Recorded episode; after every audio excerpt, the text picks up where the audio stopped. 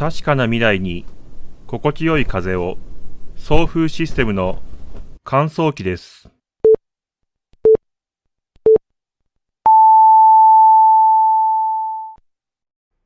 こんばんは、田中一郎です。田中一郎の今週何してたラジオの時間になります。6月23日第4金曜日ですね。今月第5金曜日まであるとは思いますので、まだプレミアムフライデーではないんですけども、プレミアムフライデーと言い続けているのは、まあこのラジオ、ポッドキャストぐらいなのかなとは思います。えー、もうね、夏至も過ぎまして、だんだんだんだん夜が長くなっていくと、そういった季節になってまいりました。今年は、まあ例年に比べると、まあもちろん地域にはよるのでしょうが、私の住んでいるところは、そこまで暑くなくてですね、うーん、まあ、梅雨っぽいような天気でもないのですが、まあ、これから向こう1週間、2週間予報を見ますと、雨の日が多く、まあ、その後、晴れる？暑くなるのかな？なんて思っております。暑さが来る。まあ、あと半年もすれば雪が降りますからね。なんかもう一年終わっちゃったような 気持ちにもちょっとなってるんですけども、皆様はいかがお過ごしでしょうか？今週もですね、メモを用意しておりませんで、割と、うん、あっという間に一週間が過ぎたような気もします。前回ね、一応投資で100回目の配信だったわけですけども、あんまりね、100回記念らしいこともせず、淡々とやってしまいました。100回目だということに気づいたのが、収録を終えた後だったので、うーん。なんかちょっとね、もったいないような気もしましたけど、なんでしょうね、ちょっとやることが 結構あってですね、YouTube の活動もネットの活動もだいぶおろそかにはなっているんですが、多分7月になれば多少は落ち着くのではないのかな、などと思っております。といったところで、今週も始めていきましょう。田中一郎の今週何してた？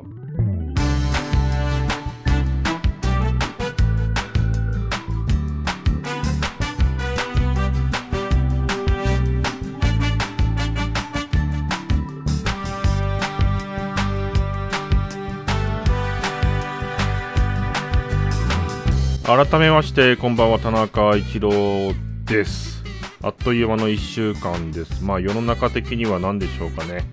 あんまりいいニュースもなかったのかなというような気はしますけどもね。沖縄、鹿児島あたりでは大雨があったしね。うん。ああ、そうか。キャンドル・ジュンさんの会見があったり、それと週の後半ではタイタニックの探索船の話が盛り上がってた感じですよね。まあ、その前はそうか、あの、国会が、衆院が、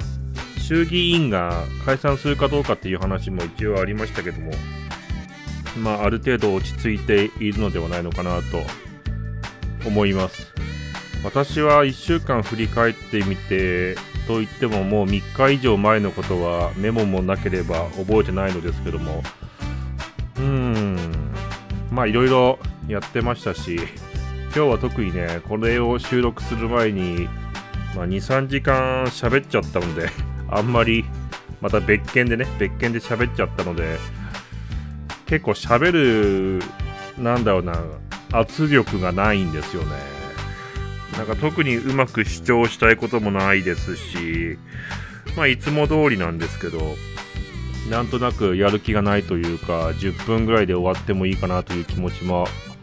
あります。そして考えてる時に、10秒ぐらいの間があってもいいのかなというようには思うのですが、間があると結構怖いもので、それは慣れていかないといけませんね。手前味噌な話をしますと YouTube では日本大相撲というお相撲のゲーム実況をちょこちょことやってまして、えー、まあ進捗的には50、57%ぐらいまで 来たんですけども、えー、6月いっぱい、まあ6月以内には終わるかなとは思ったんですが、いろいろとね、立て込んだこともあったし、外部的な要因もあって、YouTube を撮る時間とかね、撮れなかったんですよね。やる気の問題もあるしね。うん、声を出すのがあんまり、なんだろうな、ちょっと乗らないというか、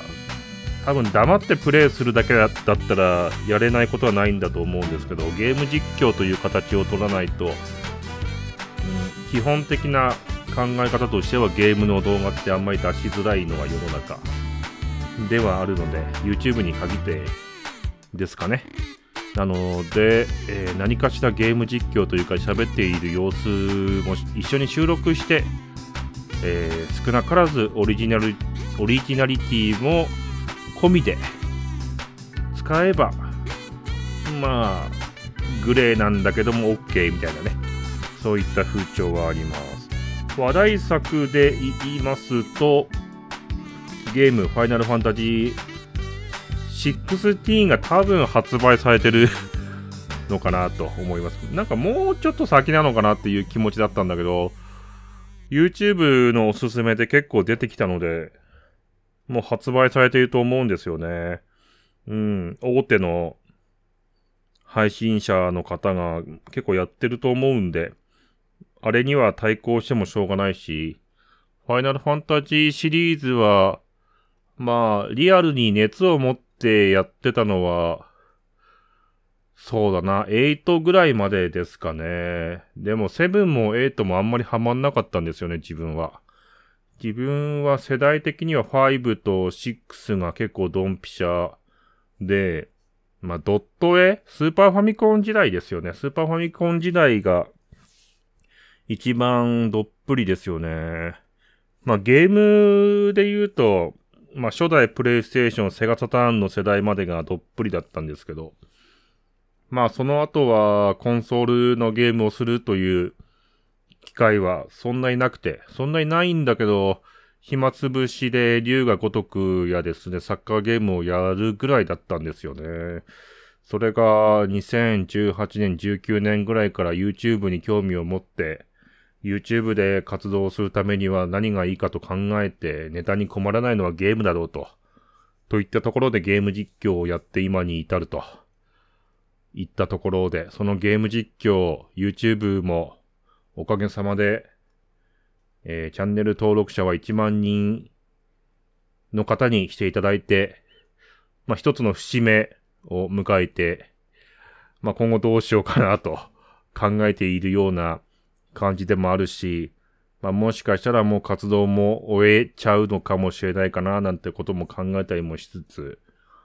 じゃあ次に何をしようかという話になると、周りに言っても現実的な回答しかない、全く面白みのない、あの、想像力を かき立ててくれないようなことしか言わないので、うーん、まあ、あんまりね。あんまり難しいんだなと思うんですよね。なんかですね、まあ、これは私の性格もあるし、どうしようもないんですけどね、こう、一般常識から外れてるんだけど、なんかうまく生き延びられる方法みたいな、なんか謎の、なんでしょうね、きっかけ？きっかけのようなものを与えてくれる人っていうのに、出会いたいなとは思うんですけど、案外そういう人とは実は出会っていたり助言はもらっているんだけど、自分にそれを引っ掛けるためのフックがなくて、うん、引っかかってないだけかもしれないし、だから、周りを批判するっていうことはつまり自分に返ってくることなので、なんとも言えないんですけども、まあ、しょうがないんだよな。生きてる生きてる世界は一緒だけど、その世界の見え方が違うと、うーん、まあ、しょうがない。かな、なんてことも思ったりもしました。えー、今週はですね、なんでしょう、ちょっと無駄に、無駄にだと思いますけど、無駄に出かけることが多くて、あんまり乗り気じゃなかったんですよね。GoPro の撮影で、県内回るっていうのが、いつもはちょっと、気分転換とかね、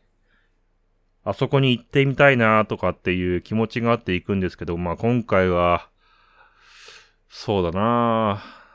うん、なんか促されるような感じ、感じでね、行ってきて、うん、まあでもね、それ以外に、なんかそれをやる以外に、その日は、えー、まあやることがなかったんですよね。ないというかできなかったので、まあ家でのちょっと仕事ができない日が2日ぐらいあって、まあかといって外に行って何暇つぶしするかってなった時に、うん、パチンコするのも、まあそんなにしたくないし、今、今は本当にね、パチンコの熱って下がってるのが、演出があんまり面白くない。その開発者の独自性を感じないのと、あとは出てくるコンテンツがどうしてももう、何回も使い古したコンテンツばっかり出てくるんで、でももう、それは、しょうがなくて、今はね、アニメ版権とかが多いんですけども、うーん、まあ、2とか3とか4とかになってるじゃないですか。もう、使い古しちゃって。何かね、冷静になってみると、もう、もうその版権のパチンコやパチスロを打つ理由もないんだけど、どうしてももうパチンコやパチスロになるアニメ版権とかは、10年ぐらい経ってますよね。その放映アニメとかは放映されてから10年ぐらい経ってるものが多くて。なんかですね、このエヴァンゲリオンブームの時に、割とタイムリーな形で出せないようなスケジュールになってるっていうのが結構致命的だなっていうのはちょっと思ってて、それでうん、それでも今まではね、そのパチンコパチスロ独自の映像とか独自の演出や見せ方があったんだけど、原産タイプが流行ってから右打ちがめっちゃ速くなってユニコーンタイプが流行って3000発4500発みたいな機械が出てきてからもう別に別に当たってもね数字揃うだけなんで。まあ、あんまり、あんまり面白みを感じない。まあ、それでいて、お金を増やすとかっていう目的も私自身は持ってないので、あんまり行く理由がないんですよね、ほんとパチンコは。うん。それで、競馬とかね、ギャンブルとか行ってもいいんだけど、競馬も見てるだけでだいぶ満足するカードなんで、まあ、実際に馬券を買わなくてもいいので、しかもね、今は YouTube もそうだろうし、多分探せばオッズパークとかで映像も見れるだろうし、まあ、それもないと。場外馬券場に行く必要もないと。図書館、図書館や本屋に行くと言っても、まあ、書籍もですね、ピンからキリまであると。うん、映像コンテンツはネットフリックスがあればいいので、ま、ネットフリックス、アマゾンプライム、 Hulu などなどがあればいいので、まあ、それと言ってないと。この半年間ぐらいはいろんなスーパーマーケットに行くのを楽しみにしていましたが、半年間で結構行って、ある程度のパターンというかですね、うん、楽しみ方も分かってきたところで新しい刺激がないと。なんかそういった感じで過ごしていて、案外ですね、案外その、街に行っても、行くところがないんですね。買い物ぐらいしか、えー、理由がないですね。まあそれで GoPro などを買っていろんな県内のですね、主要な道路を撮影しに行ったりもしていたわけですが、ある程度行くと計算が立ってですね、あれこれ県内の主要な道路だけだったら、まあ、延べ、延べ時間30時間ぐらいあれば、ある程度回れるのではないのかなという計算が立ったところ、30時間っていうのはですね、今のゲームテレビゲームでいうところの割と中堅規模のボリュームなので、あ、そのボリューム分だけ時間を費やせれば、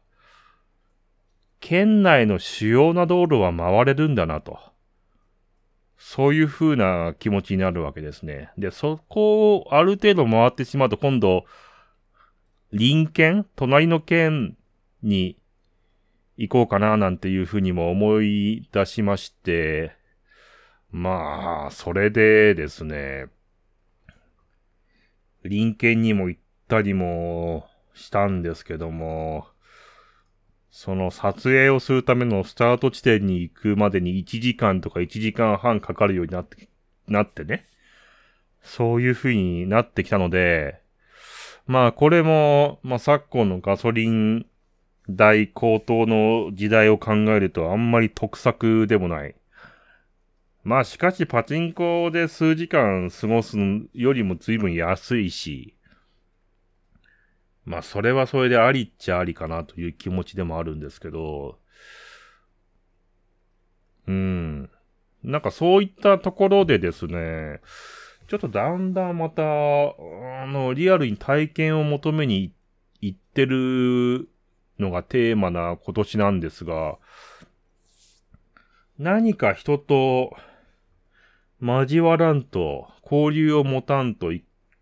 新しい刺激がないのかなという気持ちにもなってきまして。まあ、かといって私は人と会うと結構疲れちゃうタイプなんであんまり会いたくないんですけども、いい距離感で何かないかなって思ってね。うーん、まあ頭の中で候補は何個かあるって、まあ例えば、例えば講演会とかセミナー聞きに行くとか、あー、なんでだろうね、喫茶店に行くとかね。あのー、食堂に行ってみるとか、まあそういったレベルでいいんですけど、うん。なんだろうな。なんか、なんかこう、そうじゃないんだよな感がね、私の中にも多少なりありながら、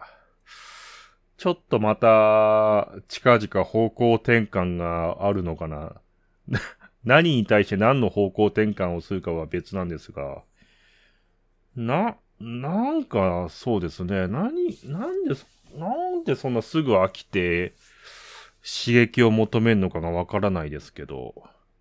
そういった気持ちになってますね。何かね、一つのことを突き詰めることができれば、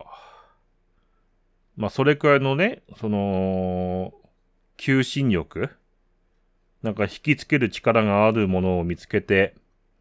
できれば、それはそれで幸せなんだろうけど、私は多分スペシャリストタイプではなく、ジェネラリストですか。まあ、広く浅くタイプなので。うーん。なんか一つのことに引きつけられないんですよね。なので、今のところ、何か目の前の課題が見つかったらそれをクリアするために、えー、それをクリアすると、また新しい課題が見つかるので、それを一個一個クリアしていくという形になってますね。もう一回またね、本を読むとかっていうような習慣に戻りそうな気もします。なぜかといえば、今日6月23日、私が去年の9月、10月に移動してきたこの部屋に、ついにクーラーがつきました。という、という？ということはですね、暑い日でもね、集中力を持って勉強をしたり部屋にこもっていられるわけですよ。そうなんですよ。なんかね、どこかの大学の研究結果によるとね、クーラーのある部屋とクーラーのない部屋で、認知のテストをしたところ、クーラーのある部屋の方が、いや、クーラーのない部屋が、えー、思考力が13%ぐらい落ちたという研究結果があるらしく、まあ、そりゃそうだろうなと思います。私は、えー、摂氏温度で言うと20度から25度以内がかなり、なんだ、快適に、そして何のストレスもなく過ごせる温度帯で25度超えてくるともう、なんか体がしんどくな、体がね、しんどくなってくるので 詰まりますね。えー、まあ、クーラー、エアコンをつけて、この夏しの、あとしのげるというのはもう、もう変な話、いつ死んでもいいくらいの安心感がありますね。うん、そういった感じで過ごしております。さて、一曲行きましょう。ティアさんで Deal with the Devil。この放送は確かな未来に心地よい風を乾燥機とあなたのお腹の救世主お食事どころ飯屋最高の目覚めを追求する新日本目覚まし今日より明日がかっこいいトータルコーディネートのナルシストの提供でお送りしています。さて、えー、そんな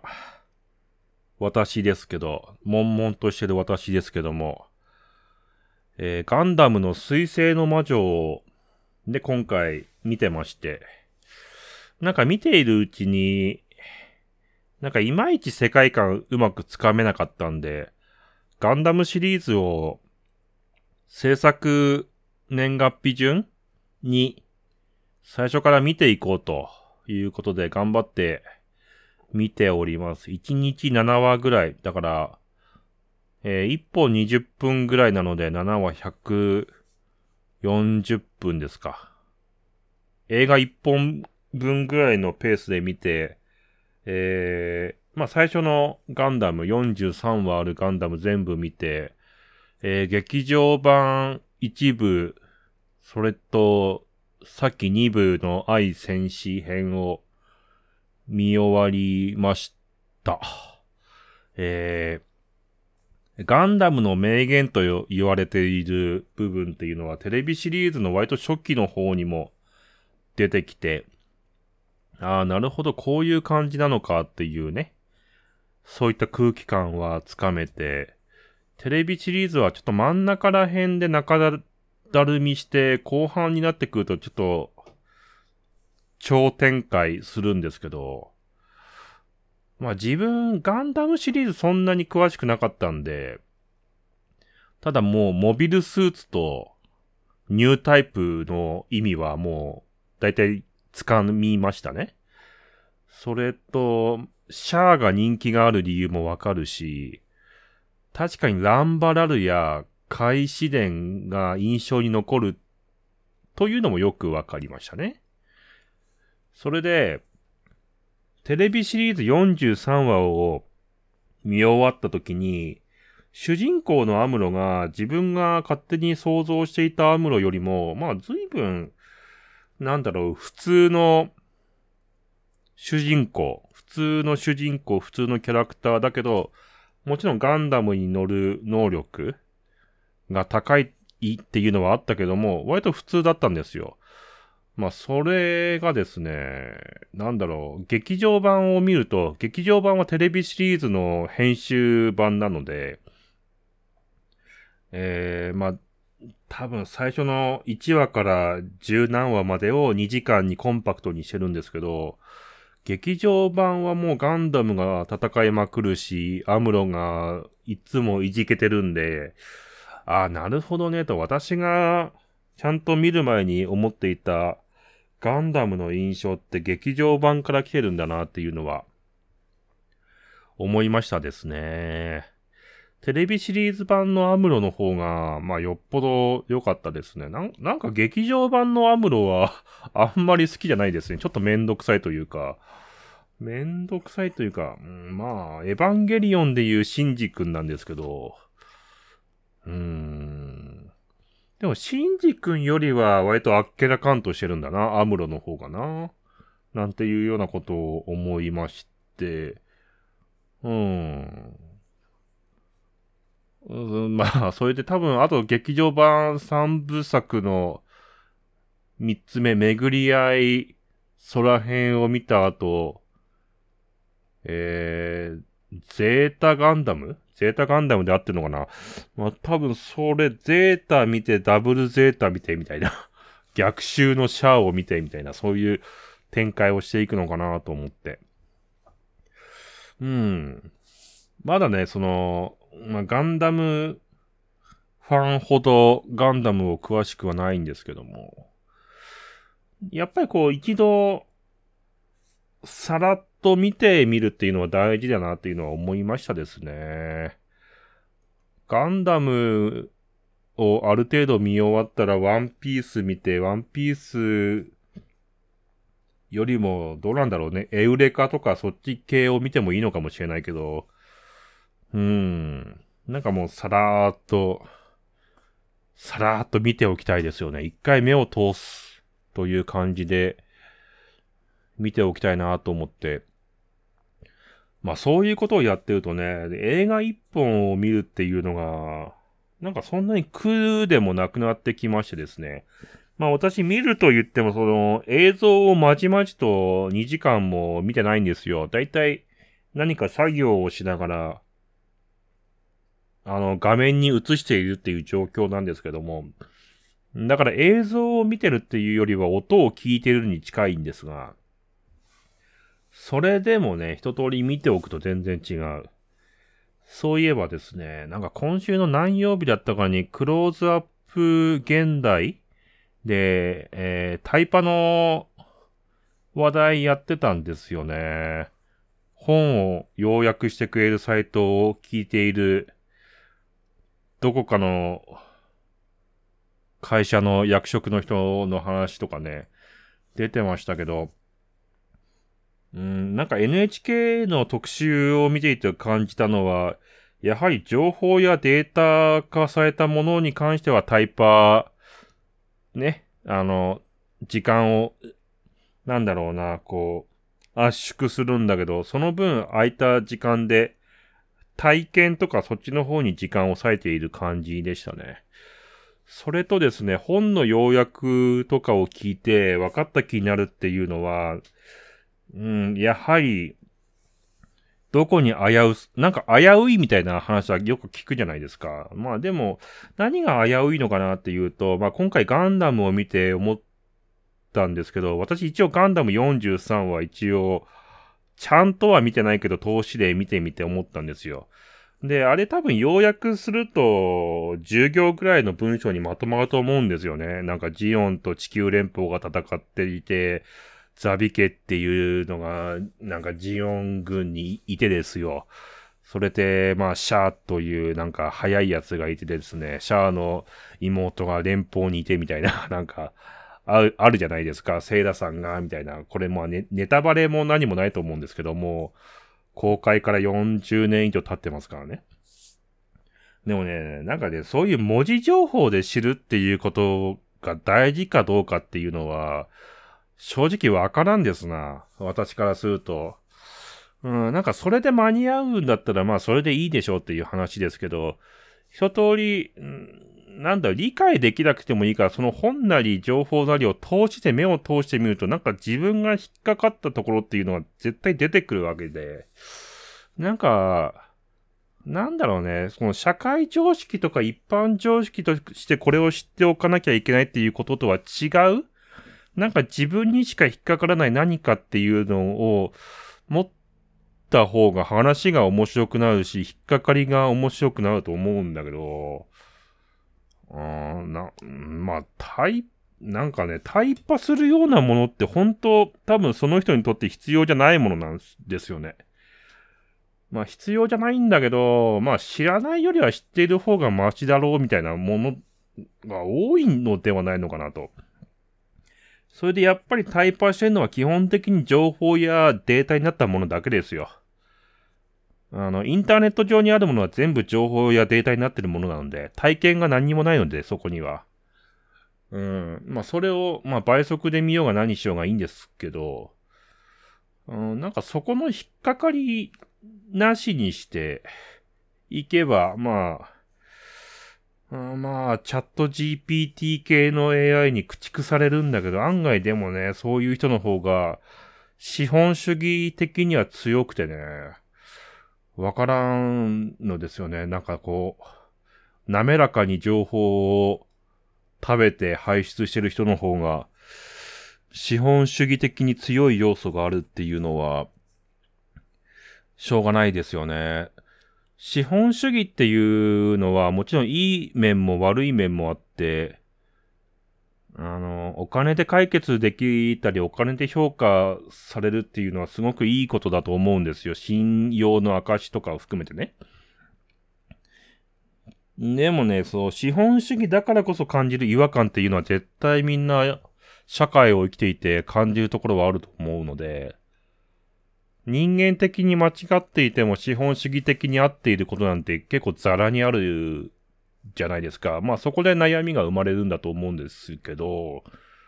まあ特にバブル期なんていうのはそれをきっかけに新興宗教にはまる若者が増えたわけで、それが救いだったんですよね。結構カルトとかからすると。今の世の中が、ま、間違っていてお金と関係ない、お金から下脱した世界、そういった社会、集団にいることが自分の心の浄化につながるみたいな要素はあったと思うんですけど、うーん、うん、だからね、何が喋りたかったのか忘れちゃったな。何が、うん、なんだろうな、まあ、あまあね。まあ、うまく生きていきましょうという話ですかね。わかりませんけどね。はい。といったところで、今日はこの辺りで終わりにしましょう。この配信は、YouTube のほか、Amazon Music、Apple Podcast、Google Podcast、Spotify の各プラットフォームにて配信されております。身近なプラットフォームで聞いてみてください。えー、今日もですね、だいぶ取り留めのない、取り留めのない話をしました。まあ、時間に余裕が生まれたらね、本を一冊見て感想とかですね、行きたいような気もするんですけれど、なんとなく最近思ってるのは、インターネット上に残る形で作品や物事への感想を言うって結構野暮なことなのではないのかなっていうのが自分の中にあって、まあ、特にツイッターなんか見てて思うのが、うん、なんだろうな、そこまで報告しなくていいよみんなみたいなことあるじゃないですか。昔はそれがとても新鮮で楽しかったんだけど、うん、なんだろうね、なんか目の前を赤い車が通ったなうみたいなことをつぶやいたから何なのかみたいな ことはあるので、なんか自分はそういうふうに思ったら、なんかあんまりツイッターに書き込むこともなくなって、ただなんとなくちょっと、あ、これはなんか面白いこと思いついたなっていう時にちょっとメモ代わりで書くとかね。そういったことはしてます。そう、YouTube の1000人突破の段ボールの盾と1万人突破の木の盾を自作しようかどうかっていう話とかね。まああれはよく思いついたなって思いましたけども、まあ実際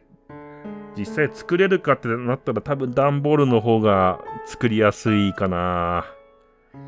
段ボールはちょっとチャチに作ってもなんか成立する感じはするんだけど、木の盾は結構技術か道具が必要かなと思いますね。うん。そんなことを考えた一週間でした。えー、今週もお疲れ様でした。また来週もですね、元気にお過ごしください。この辺りで失礼いたします。田中一郎でした。